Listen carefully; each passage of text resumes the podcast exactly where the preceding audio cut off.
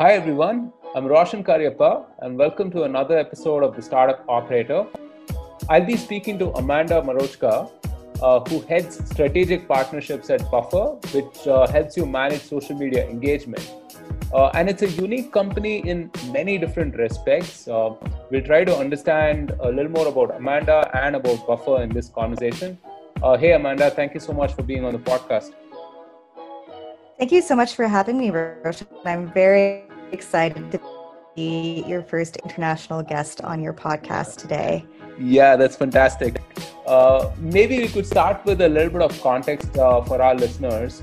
Uh, uh you were actually a marketing person before, and then you transitioned to partnerships. Uh, so, how did that happen? Yeah, so my path into the startup world was definitely a non-linear approach which i think resonates with a lot of other folks as well mm-hmm. um, so originally when I went to university, I studied political science and communications, like many other folks. Uh, I really wanted to be a lifelong uh, bureaucrat. I really wanted to get into politics. Um, but during my time there, uh, I found out that I was a little bit more technical than I initially thought. I started playing around with tools like Photoshop and started learning basic HTML, a lot of politicians were starting to approach me to do some of their marketing assets and websites. Mm-hmm. And from there, I really developed an interest in the technical side of the industry, but also just my skill set. So I decided to go back to school and study computer science, uh, particularly web development and application development, um, to, to, sort of build out some of my hard skills as well, alongside my soft skills that I already had. Um, and that gave me a lot of autonomy as well. I definitely highly recommend, um, you know, having a bit of a T-shape. A lot of people in marketing or a lot of people in the startup industry talk about being a T-shaped profile, having a, a wide breadth of skills, and then being able to go deep into one. And that really helped me with that. And also, when I first moved to the Netherlands, originally I'm from Canada, um, I was really living paycheck to paycheck. So having that. Uh, you know extra uh, skill set allowed me to develop my first side hustle and to start developing websites.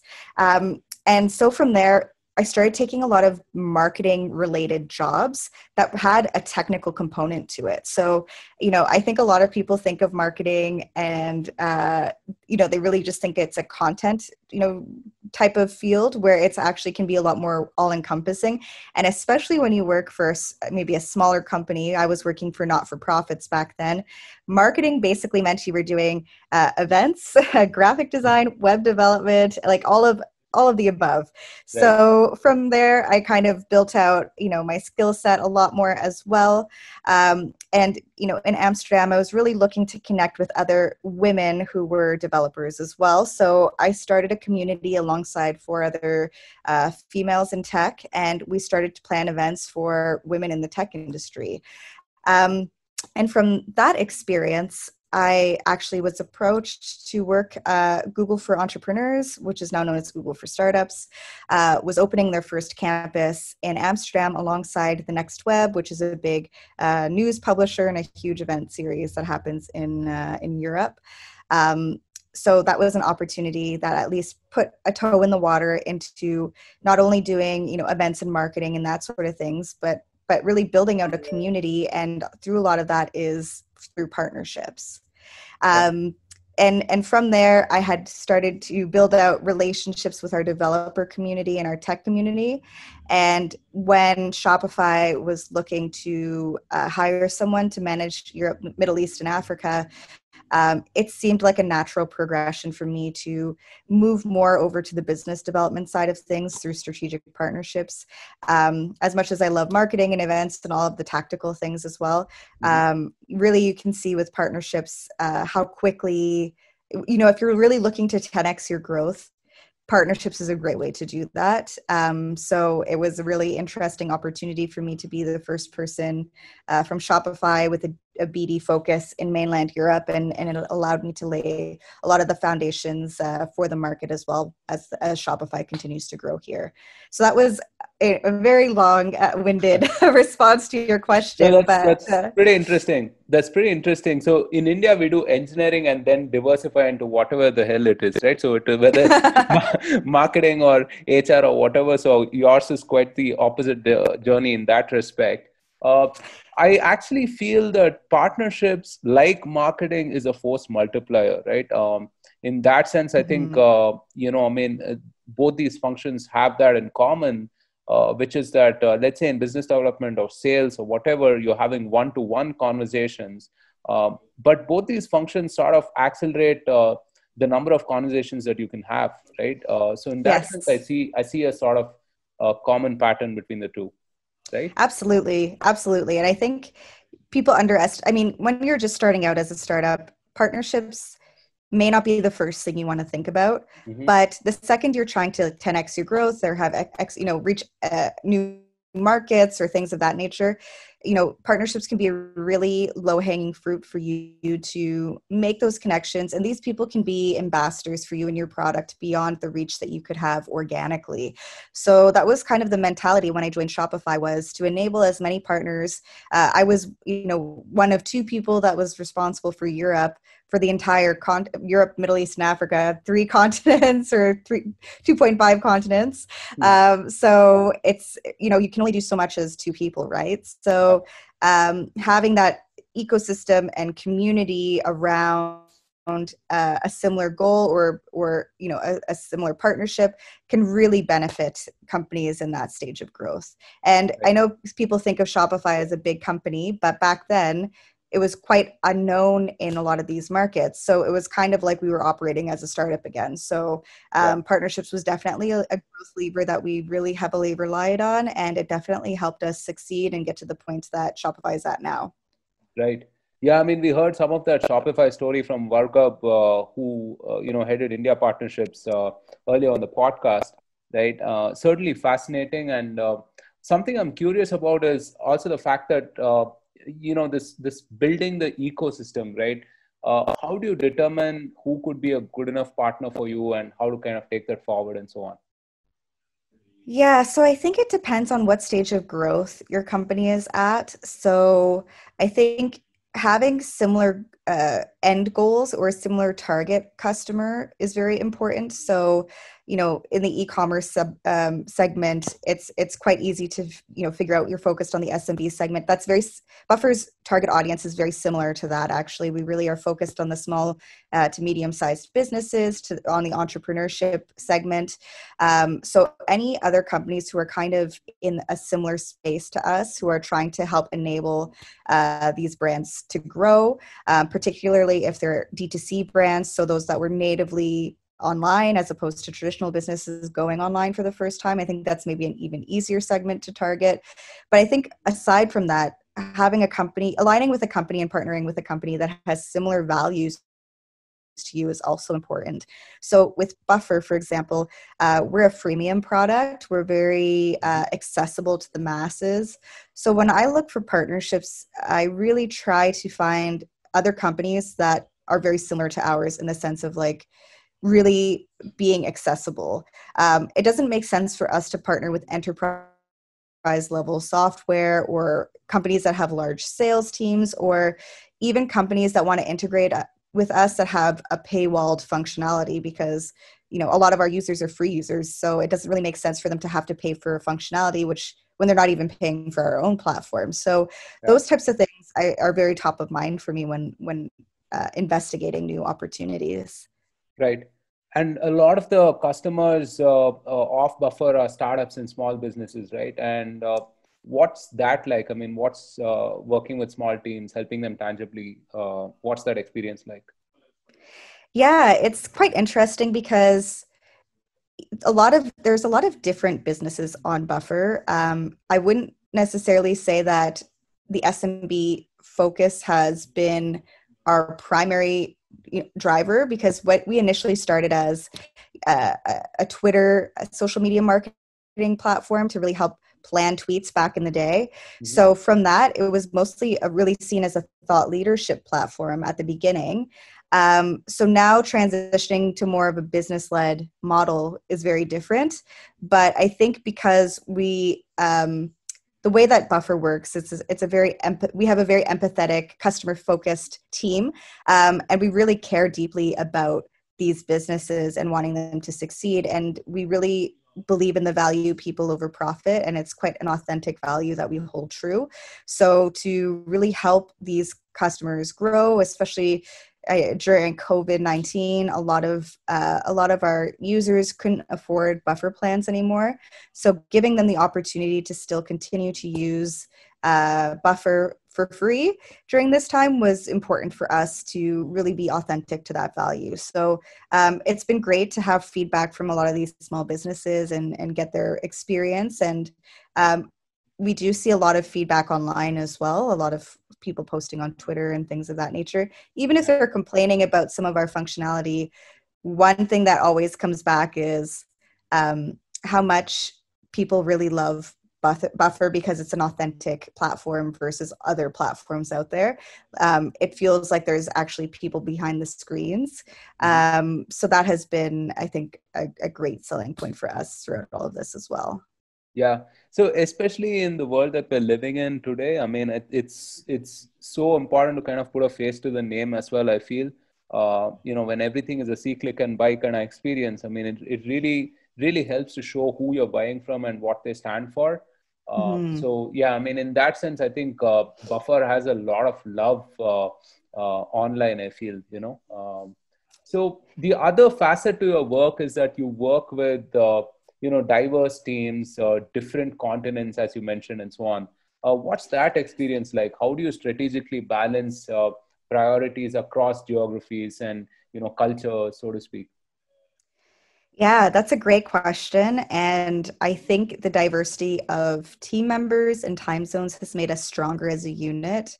Um, we have folks spread around the entire world. I don't think there's a time zone where we aren't present.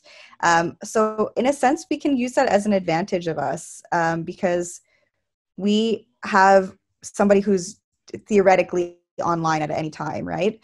Um, so just really leading into that and seeing it as an advantage instead of a disadvantage, I think is really important.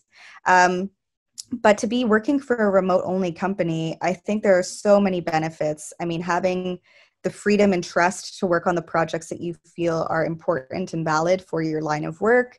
Um, I think that's amplified in a remote uh, company, but I mean, not all companies adhere to that, but I think it should be, you know, really embraced in especially remote companies. Um, the reliance on asynchronous communication. So, you know, I've been, this isn't the first time that I've worked remote, but um, previously to compensate for me being in a remote time zone, um, while the rest of the company was based in more or less the same time zone, uh, my meetings were just back to back. Uh, you know, I, I didn't have a lot of time to actually focus on getting my work done. So um, the way that Buffer does it is that the majority of our communication is done asynchronously. Mm-hmm. We don't really heavily use Slack. Slack is more of a casual tool for communication. So none of our big decision making processes are happening on Slack. Email is primarily used for external communication.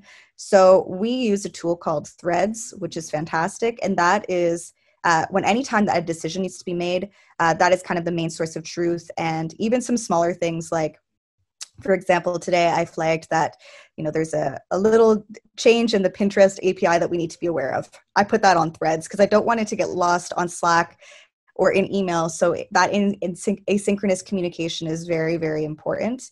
Um, aside from this, rapport can be built in uh, numerous ways. So we also use a tool called Donut, which is an integration on Slack, and it randomly pairs us with somebody else from the company and we can get to know each other on a personal level um, in a non COVID 19 world, we would have been meeting up at least two times a year.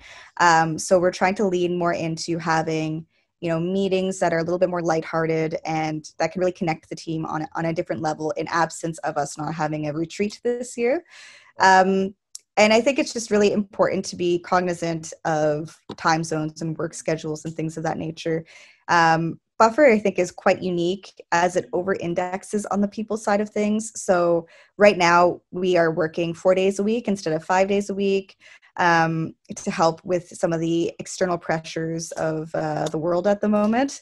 Um, we have very flexible hours. Um, I know a few uh, mothers and fathers at the company who um, are, are working kind of split shift type style, and, and it works for them. And we are entirely remote in the sense that if I decided I wanted to leave Amsterdam and go on the road and travel the world, I could still do that with my job being secure. Um, so a lot of, I mean, many companies have been forced to be remote as of uh, as of March of this year, and I think there's a lot of mistakes that a lot of companies make you know micromanaging uh, i have a friend who has to clock in and out of her hours every day. Um, you know having to have meetings with their boss multiple times a day to be aligned. So from that pr- point of view i think that causes even more stress to the employees during an already stressful time. So i think just really embracing the benefits of being remote i think can add so much value to your company beyond um, having a traditional workspace. Yeah, I mean, it seems like uh, you guys got a huge head start into this whole remote work thing, right? I mean, it's it's uh, so I've been working remotely for the last five months, and uh, there is a lot of going back and forth on things, and you know, I, I do miss the energy of the office uh, office floor as such. So that sounds really interesting. And how do you get everyone to kind of uh, um, stay on the same page? I mean, you, I know you mentioned a few of these things, the tools and stuff like that, but uh, uh, really, I mean, how do you center the company around one particular focus and so on? Yeah, I think it still sometimes remains a challenge, but for the most part, we have uh, a monthly town hall where we discuss strategic priorities. Um, I myself, as partnerships, am part of our product team. So we have a weekly product sync with our, our product managers, and we do we fill out our agenda asynchronously. We take some things offline, and some things we just you know if we want to explain a broader concept we'll record a quick video and upload it so we're trying to experiment with other ways of communication beyond just uh, the very uh, uh, analog kind of just reading uh, text. Obviously, I think sometimes showing things are just a little bit more dynamic. Um, so I think just being able to be versatile in your approach, and sometimes things don't work out, and just being able to be um, malleable in those situations and just embracing that sometimes you'll try things out you'll experiment. Buffer has a great culture of experimenting. Mm-hmm. um, we've done a lot of experiments which have failed. Um, so you can learn a lot from that as well but the the point is that you're not afraid to try them. That's awesome. So the other unique aspect about uh, buffer is that you know you guys operate in the marketing automation space which is super crowded but then i mean you still manage yes. to stand out right uh, you you guys have a fantastic brand um, and you know yes. I mean, brand building is such an important thing for software companies especially because you know irrespective of what kind of software you build it gets commoditized over a period of time uh, so how do you invest in brand building and how do you make sure uh, you know buffer is known for what it's known for yeah so I would say that uh, the main differentiator of Buffer versus a lot of our competitors in this space is that people tend to gravitate towards Buffer's culture. And uh, we have a fantastic content marketing strategy around Buffer's culture and operating remote. And our blog has kind of served as this encyclopedia of knowledge for all of our failed mistakes and all of the, our triumphs as well. And I think for a lot of startups in uh, this space, a lot of e-commerce companies, etc. Maybe the first time they are introduced to Buffer is through our, our open blog. Um, and because of that, we actually have a very strong top of funnel because so we have so many views on our blog every month. So we try to just be authentic and we try to be open and honest about some of the things that are maybe a little bit taboo to talk about. So uh, a few years ago, our CEO wrote a very candid uh, blog about how we had to reduce headcount at Buffer. Um, and that's something that many startups go through, but very few talk about. So I think that authenticity is very important. Um, we have other failed experiments on there as well, um, such as we tried uh, having a flat hierarchy at Buffer that wasn't really didn't really work out for us, but we talked about it openly and we we did say you know why it wasn't a success. Uh, we also still uh, employ transparent salaries. Um, and that is something that always gets us a lot of attention as well because you can see how much everyone at the company makes. So I think all of these different things just, you know, we're, we're not afraid to try something different and to talk about it.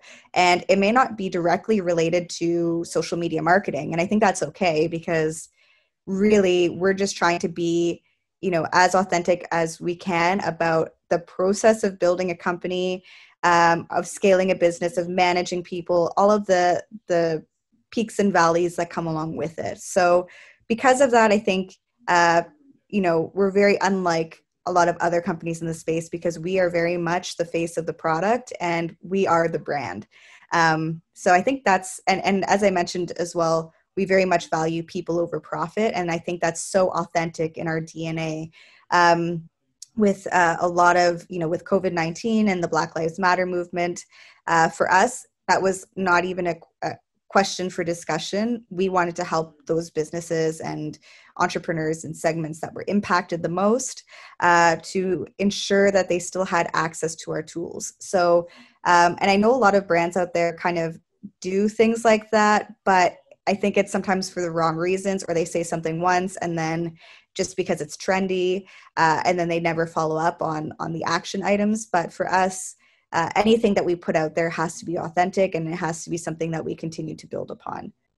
Yeah, I mean, a brand is really who you are, right? So, I mean, I don't think you can fake that. Uh, uh, through one or two initiatives and campaigns and so on because you're right i mean a lot of the uh, a lot of the brands out there, a lot of the companies out there do this uh, seasonally, and uh, you know, but but it's just so apparent, right? But with Buffer, uh, whether it's remote work or I think there was even a, a fundraise story, right? I mean, you guys, you want to talk about that? Actually, I mean, uh, uh, the, the, the I think it was you guys bought back the uh, the investment or something of that sort. Yeah. I'm, sure, I'm hazy about the details. Yeah, we we bought out our investors a few years ago. It was a little bit before my time, but I think that also puts us in a unique situation as well because very few startups are in that situation. And I think many would like to get to that point eventually. Um, but what was important for us was to be accountable to ourselves and only ourselves to have external investors um, driving the, sh- the ship of our product, I think was not something that we authentically believed in. Mm-hmm. So our CEO um, made that a priority to buy back uh, the investments and and really making sure that we're uh, sustainable without having to rely on external funding. And he's been very successful in doing that. Buffer is a is a profitable startup uh, that's bootstrapped which is also very rare mm-hmm. um, yeah. but i think it's it's a great uh, story for the startup world to see that you can there are other ways to get to that end destination right yeah i mean that is definitely unusual uh, to hear and that's quite a story as well uh, so we're operating in special circumstances right now i mean the, the mm-hmm. world is at siege with uh, covid and you know other troubles as such uh, what are some of the opportunities and challenges that you see for um, um, for you as a person and also you know at buffer? Yeah i think the biggest challenge on a personal level is you know working remote is uh, i think an amazing experience but there are new challenges with covid-19 so a lot of companies are working remote for the first time and they think that during these circumstances, this is what working remote is like when that's not actually reality. Um, many people have a, a, lot of external factors that come at play you know family members who are sick or their children are at home because schools are closed so there's a plethora of other distractions right now um, for many people who are working remote so i think just to be cognizant of that and to be kind to your colleagues and to your um, direct reports and your management team and just making sure that people are okay and um, you know have mental clarity to continue to work. I think that's really important because, you know, if people were burnt out before or you know had other stresses in their life this is definitely a bit of a pressure cooker environment where you know many people aren't able to leave their houses and yeah. it just depends where you are in the world right? So being cognizant as well that your experience may not be the same as somebody else uh, in a different part of the world. Like you know if we have colleagues in new zealand or or something of that nature they're pretty much business as usual. But then if you look to certain parts of the united states uh, it's very much still uh, an active pandemic. So just to be cognizant as well to be aware of other people's situations. But um, yeah on a personal level it's been a bit of an interesting year. I was supposed to get married a few weeks ago and that has been oh, put wow. on hold. Yeah but i think uh, all things considered uh, from that perspective it's uh, I'd, I'd much rather um, wait another year than to try to push on and have a zoom wedding i think. Um, but um, from in terms of different like opportunities that are out there beyond just on a personal level i'm noticing a lot of businesses who are going online for the first time. Um, you know in the netherlands a lot of traditional businesses that would you know restaurants bakeries that type of thing uh, they're making the transition online but i have uh, some friends who manage italian markets for example um, and in italy the the uh, e-commerce penetration is really low. Um, so with COVID nineteen, it really kind of forced a lot of these very traditional businesses in the south of Europe to really make that leap and go online for the first time. So I think it's been very interesting in that respect to kind of see the evolution and, and really see e-commerce companies flourish during this uh, during this time. Um, at the first few weeks was a little bit rocky while people were adjusting, but I think now e-commerce is really people who have never bought online have been buying online for the first time as yeah. well. So there's a big opportunity there. Um, I also think that there is a big opportunity for agencies and freelancers who work in this space as well to sort of assist with this process because um, the digital online e-commerce space isn't familiar to all business owners. In fact you know many business owners are really good at the one thing that they build or the one thing you know or the store that they manage but they don't really understand online marketing components or how to set up a, a web shop for the first time. So or how to schedule social media marketing posts. So from that perspective i think there's a big opportunity for education and a lot of agencies and freelancers can assist with that. And aside from that, I think this is forcing a lot of businesses to future proof themselves um, and also reaching untapped audiences that they were not maybe reaching before. Um, for example, like I have some friends who typically would cook everything at home and not really mm-hmm. eat out but with covid-19 they started ordering out more and started to like you know explore some of the the neighborhood uh, restaurants and i think because of that you know you want to support your local businesses as well and because of that i yeah. think uh, there's a lot of untapped opportunity there too. Yeah. So so i do a bit of the latter which is that you know every month i kind of order from a business i haven't heard of. Uh, so so yeah i mean I, I totally relate to that. I think we're doing as as a people i think we're doing splendidly you know i mean given the the you know given the circumstance. Um, yeah yeah. And what was the last business that you ordered from? Is oh, I, I, yeah. So I just ordered from this place called and nothing else today. Uh, mm-hmm. So so I mean it's it's healthy snacks and whatever. So I fast a lot and. Uh, mm-hmm. Uh, uh, but when I do eat, I, I, I eat like crazy, right? So, so yeah, so I ordered from this place which um, has all these protein bars and stuff like that. Which, uh, yeah, I mean, and I'm pretty excited for it. So I'm waiting for that. So yeah, I that's see that's a great example of maybe something you weren't going to explore before but given yeah. the circumstances i think it gives gets a lot of us thinking about how we can better optimize for grocery delivery or things that'll make our you know lives at home a little bit more comfortable i know that nintendo switches were sold out like for months during covid-19 because everyone was like oh i got got to get a nintendo so yeah. yeah. i think there are a lot of opportunities out there for sure for, especially yeah. for small business owners yeah absolutely Absolutely. Actually, uh, so Vargap was saying that over the last 12 weeks, they've uh, seen more businesses uh, sign up than, you know, over the last 12 months, right? So that's a phenomenal statistic. Um, mm-hmm. And uh, and there isn't there isn't any online commerce. There is there's it's just commerce now right so i think it's, a, it's sort of an indelible change and i think uh, possibly you know we'll come out of this uh, stronger uh, better i think you know Mhm.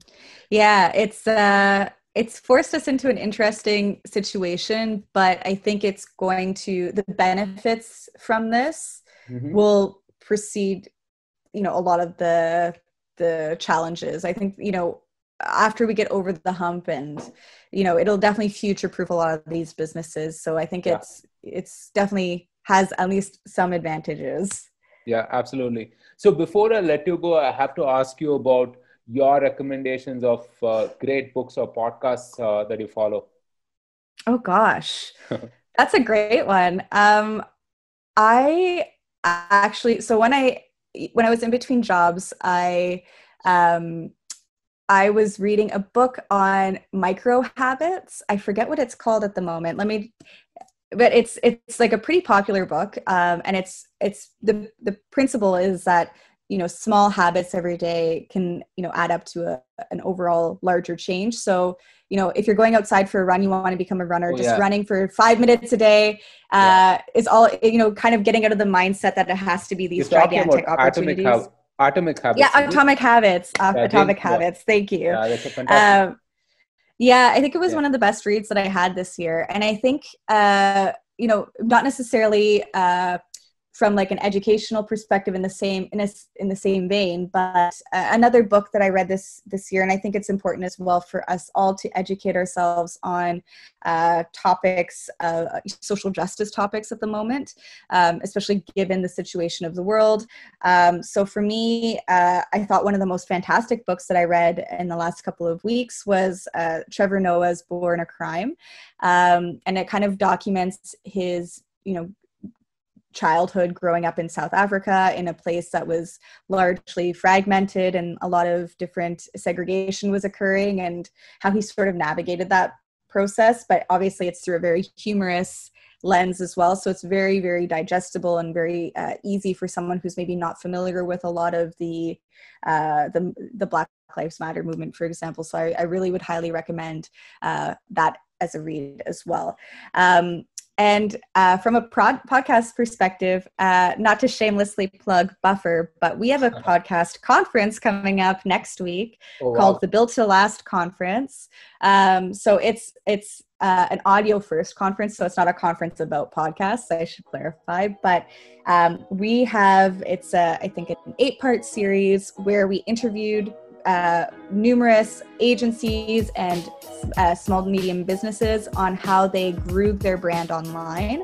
Um, so th- it's going to have so many interesting tidbits. So if you're interested, it's a totally free conference as well. Um, so if you're interested, please look up Built to Last by Buffer, and uh, those will be available on demand after the fact as well.